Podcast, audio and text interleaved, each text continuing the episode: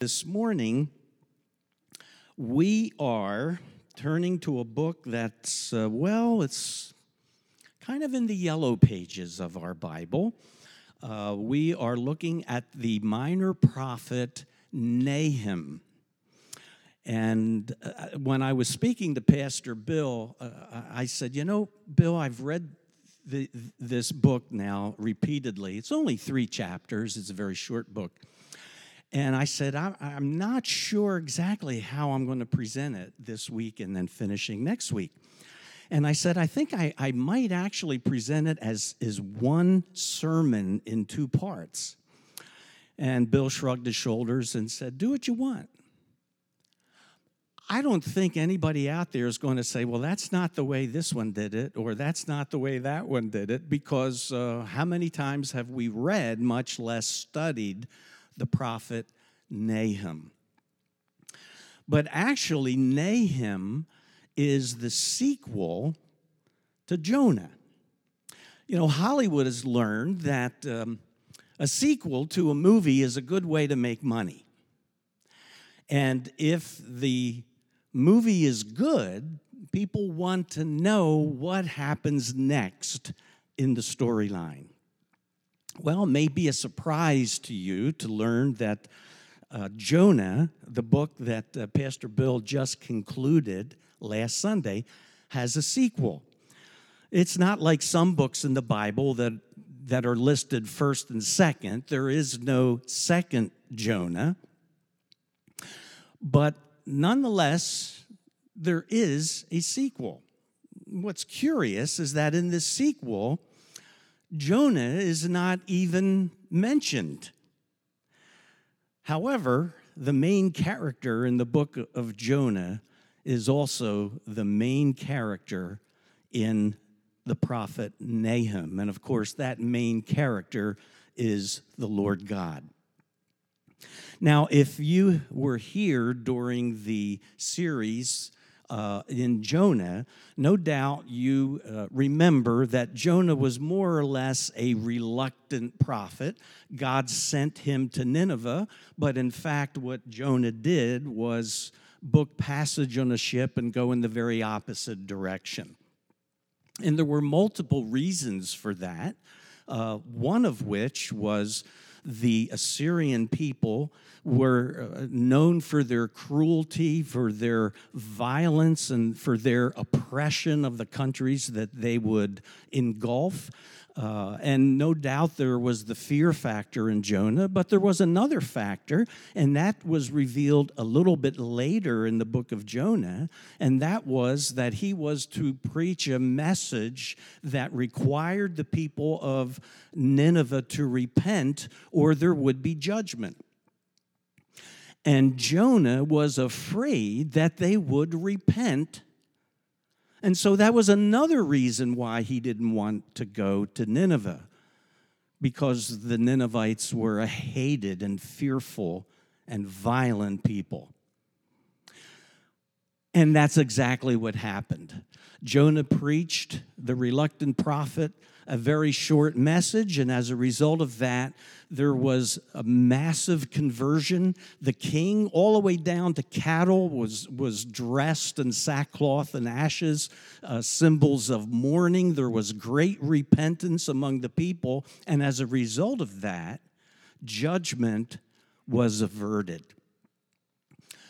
Unfortunately, it didn't last very long in Nineveh, because less than 40 years later, the Ninevites were on the prowl once again and attacked and sacked the northern kingdom of Israel. And because of that, God decided, and Nahum ministered about 150 years after Jonah, God decided that their oppression had come to an end, that he was going to intervene, and Nahum was going to bring a message of doom and condemnation finally upon this violent empire. Now, we don't know very much about Nahum. We know in chapter 1 and verse 1 that he was from the town of Elkosh, probably in the southern part of the kingdom of Judah. But that's about all we know. We know that his name, Nahum, in Hebrew, Nahum, means consolation or comfort, which is rather curious because the main emphasis, as you read the book of Nahum, was an emphasis on judgment, on condemnation. And yet through it all, we see that there are periodic verses that serve as islands of refuge for those that are trusting in God. So while there is, on the one hand, condemnation over the violence and oppression of the Assyrian people, on the other hand, there is a message of comfort and consolation upon God's people. And we see those two themes beautifully in poetic language woven throughout these three chapters, and especially we'll notice that in chapter 1. So Nahum delivers a series of short poems consoling Judah while pronouncing the downfall of Assyria, one of Israel's worst oppressors.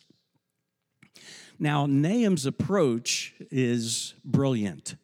Under the inspiration of the Holy Spirit, as we'll see when we just start reading in a few moments, Nahum begins with the presentation of the character of God. And that's critical in the structure of Nahum, because Nahum communicates to his readers that God is qualified to be judge because of who he is. That's an important part of understanding Nahum, but it's also an important part of understanding the whole theme of biblical judgment throughout the Word of God, that the basis of judgment is always based on the character of God. If there is no judgment, there can be no justice. And if there is no justice, then God cannot be God. And so Nahum presents a very logical and coherent argument.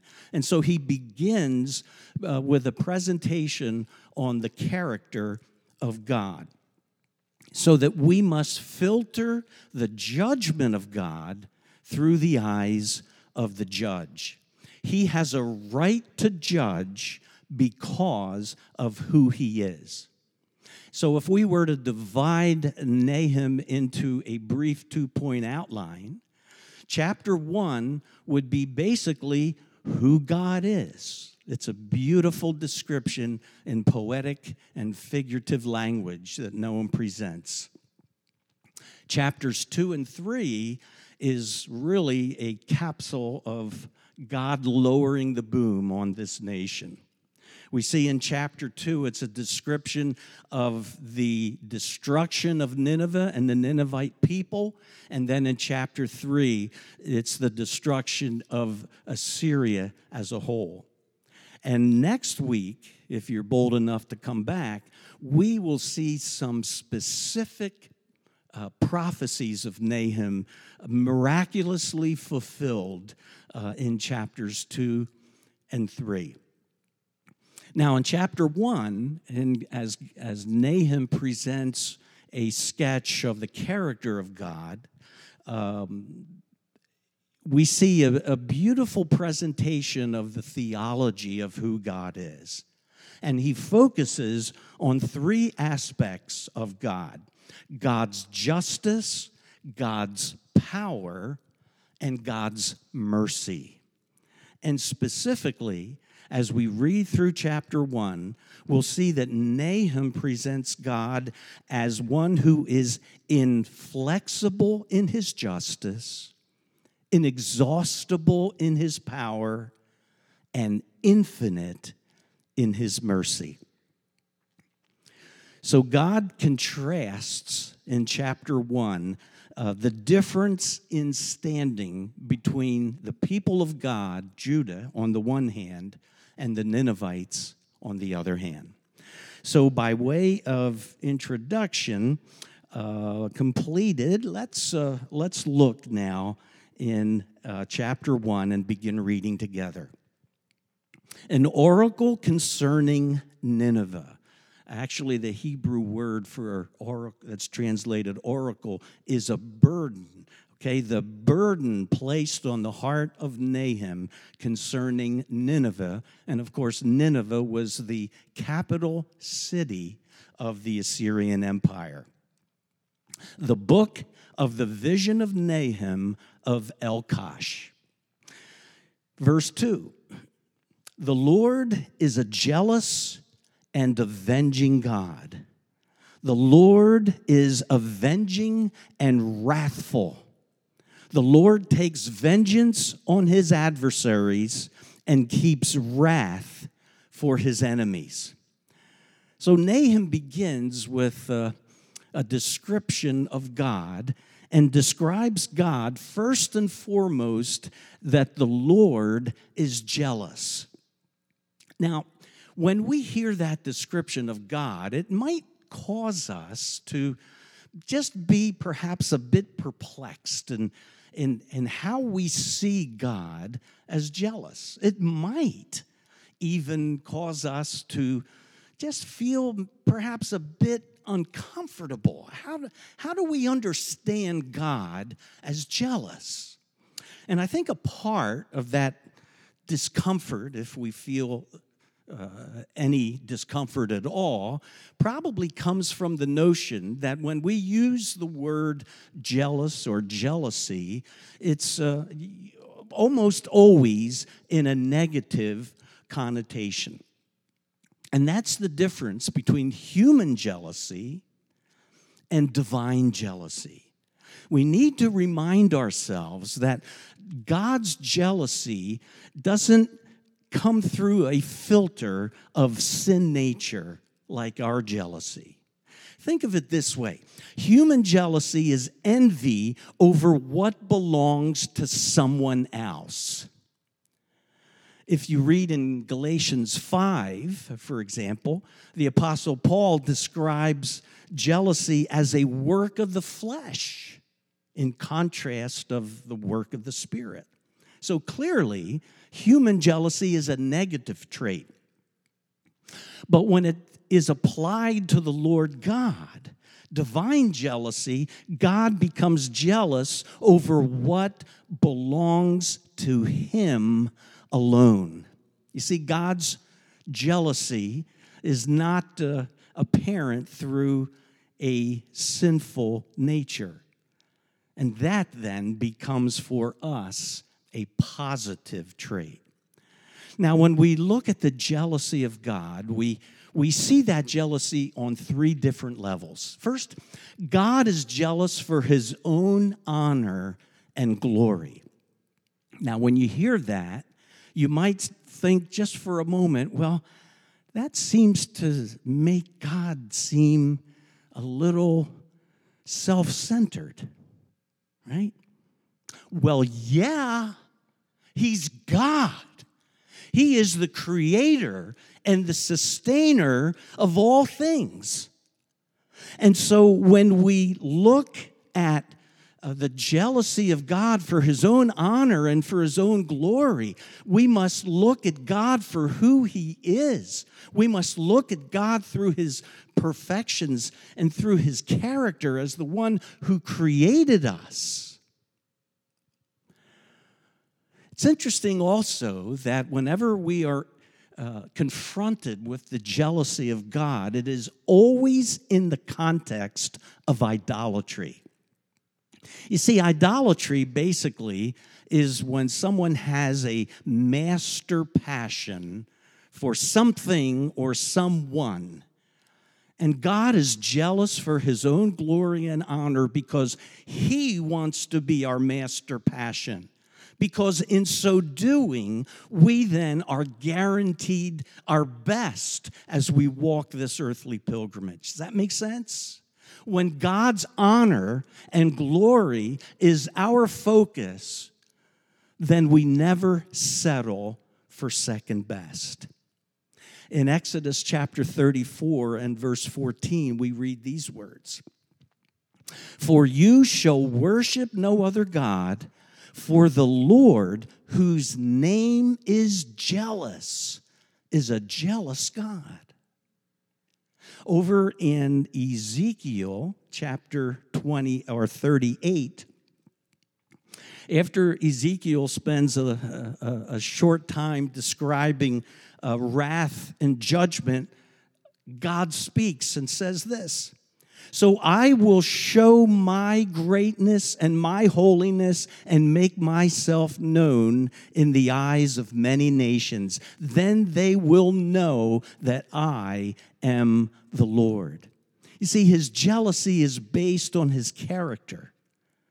Where's the competition? In Isaiah chapter 40, we read, to whom then will you liken God? Or what likeness compare with him? Now, Assyria's arrogance was well established. When a nation overtook another nation, it was not only a conquering of the people, but it was also understood as a conquering of their gods. Our God, or gods, are stronger and more mighty and more powerful than your gods. And that's a rub against our God. And so God makes it very clear as we read through the book of Nahum that their arrogance is addressed by God. Later in chapter 1, we read God speaking through Nahum, who is this wicked counselor of yours who plots evil against the Lord? Notice, not against the Lord's people, but evil against the Lord. And then in verse 14, I will destroy all the idols in the temples of your gods. See, God is saying, you didn't take me captive. I merely used you to do my will as an expression of judgment on the kingdom of Israel. And that happened in 722, again, about 40 years after the ministry of Jonah. But God said, don't have the mistaken impression that because you conquered the nation Israel, that you have me in a cage. And we see throughout these few chapters, God speaking and addressing the arrogance of the Assyrian nation. In chapter 3, God says through Nahum, and now I will lift your skirts and show all the earth your nakedness and shame. And then later, in verse 12 of chapter 3, all your fortresses will fall.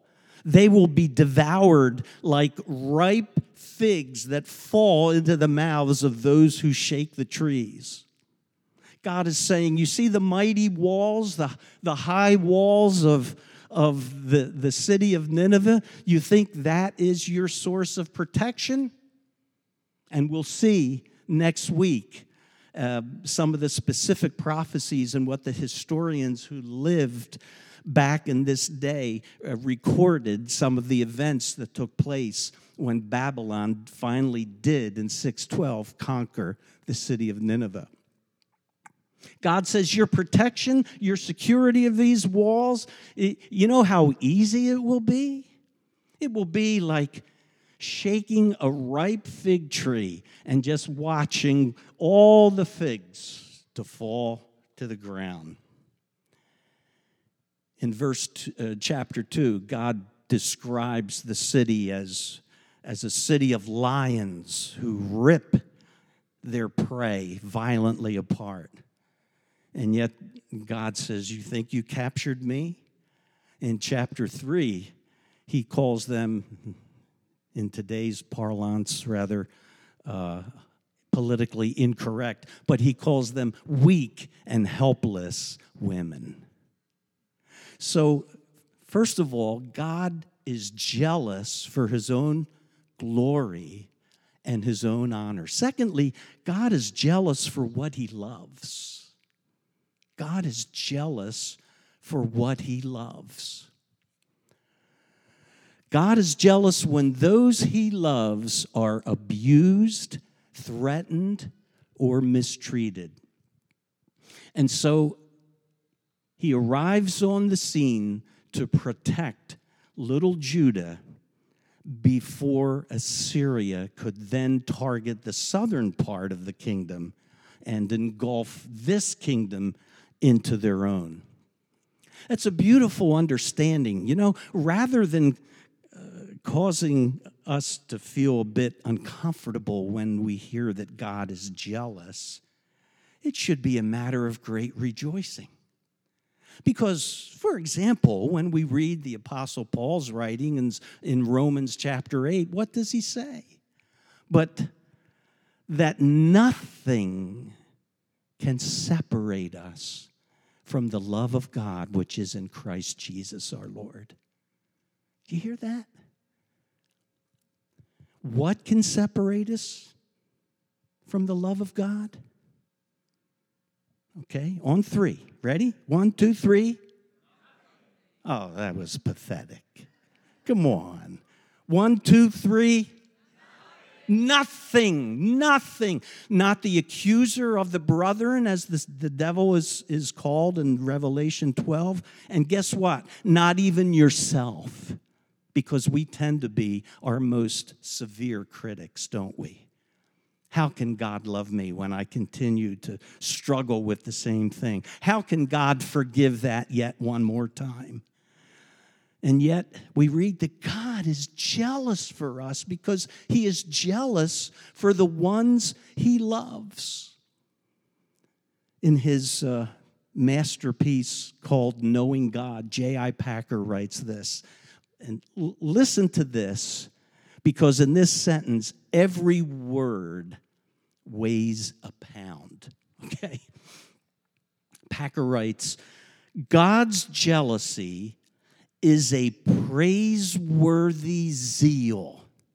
How about that? A praiseworthy zeal to preserve something supremely precious. That's the jealousy of God over us. And that should bring us great joy and comfort. Thirdly, and quickly, God's not just jealous for his own glory and honor. He's not just jealous for that which he loves, but he is jealous for his son. He is jealous for his son, which becomes the pivot point of all judgment. Included in 3 of the Gospels in the New Testament is the story of the parable that Jesus tells of the evil vine growers. You probably remember that story, but just to briefly remind you, this was the landlord who leased a portion of land as a vineyard, and as a portion of the payment, they were to give a percentage of the harvest to the landlord as payment for the land. So when that time arrived, the landlord sent a representative, and as the story goes, the people who were operating the vineyard beat this man and threw him out of the vineyard, and then he sent another, and then the story, basically, this is God sending messengers through the prophets in the Old Testament and the way they were treated by the nation. And finally, the landlord said, I will send my son. Surely they will respect him. And he sent his son, and the miserable wretches in the vineyard said, this is the son. Let's kill him, and the inheritance will be ours. And then Jesus asks the question, what will God do? What would the landlord do with those miserable wretches? And the answer was not pretty. They will be dealt with most harshly. If you take one big takeaway from that parable, it's this: God rejects those who reject his son. God rejects those who reject his son. Now, there's two ways that we could reject the son. We can reject him with a clenched fist, or we can reject him with a shrugged shoulder. One is more of a violent rejection. The other is more of an apathetic yes and rejection. And so the message for us in Nahum is that judgment is a part of God's character, because judgment is a part of justice, which is true of God. And so whether it's the Israelites that he is consoling and protecting, or whether it's the Ninevites, we too need to ask ourselves, which side of judgment am I on? Am I an object of God's jealous love? Or do I shake my fist or just shrug my shoulders at the whole thing and have some other kind of master passion as my idol? In 1 Corinthians 16:22, Paul writes this: if anyone has no love for the Lord, let him be accursed.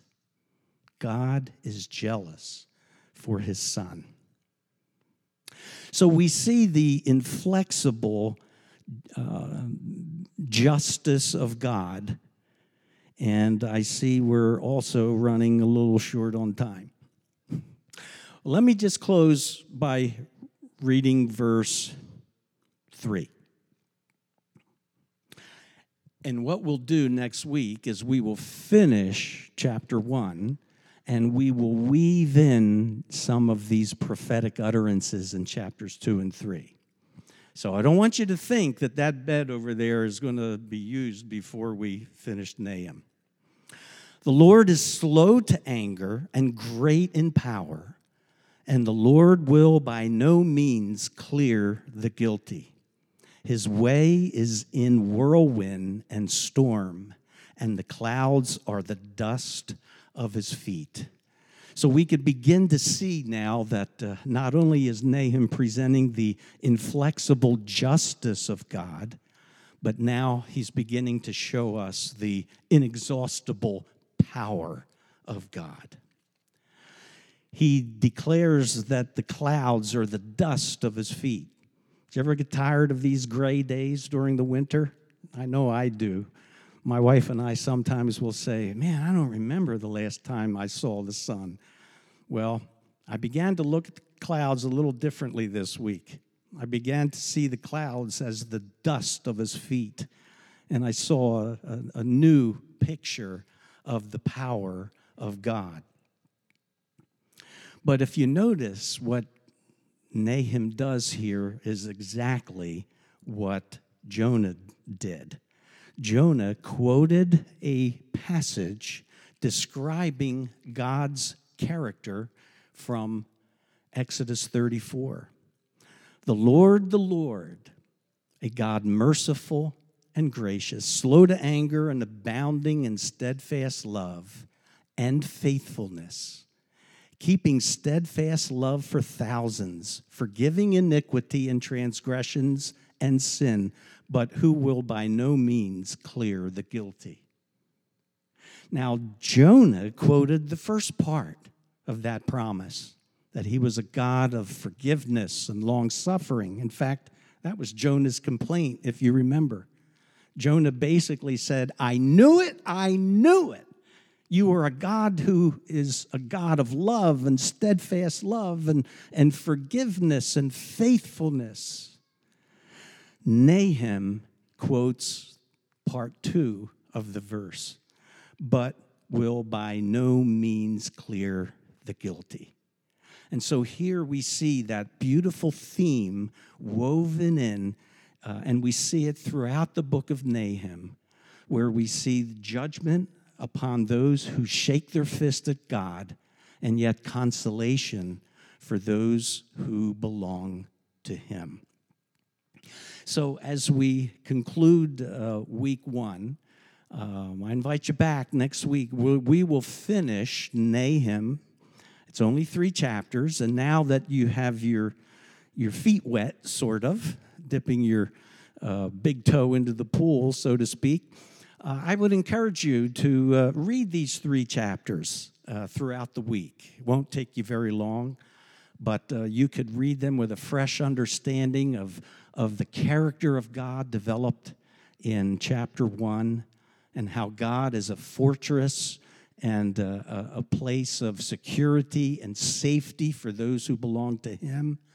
But at the same time, there is a place of judgment and fear and, yes, hopelessness for those who are arrogant and go their own way and basically reject him. So I would encourage you today, if you're not sure where you are on your spiritual journey, today would be the day where you could say, Lord, I don't want to be on the other side of your judgment. And I ask you to come into my life, to forgive me of my sins. And I want you to become my master passion. And I want to experience your best for me as I walk this earthly pilgrimage with you. Would you pray with me? Lord, we thank you that through the book of Nahum, we see the beautiful balance, Lord, of your infinite mercy, and yet at the same time, Father, your capacity as our perfect judge to judge and to judge justly. We pray, Lord, that the Spirit of God would encourage our hearts, Lord, in our walk with you, and that we would see ourselves as precious in your sight, and that you are jealous for us. And we're thankful for that. We're thankful for who we are in your eyes because of whose we are. We belong to you through the Lord Jesus Christ and our faith in him. We become sons and daughters of God. And for that, Father, we are grateful. Thank you that we belong to you. In Jesus' name we pray. Amen.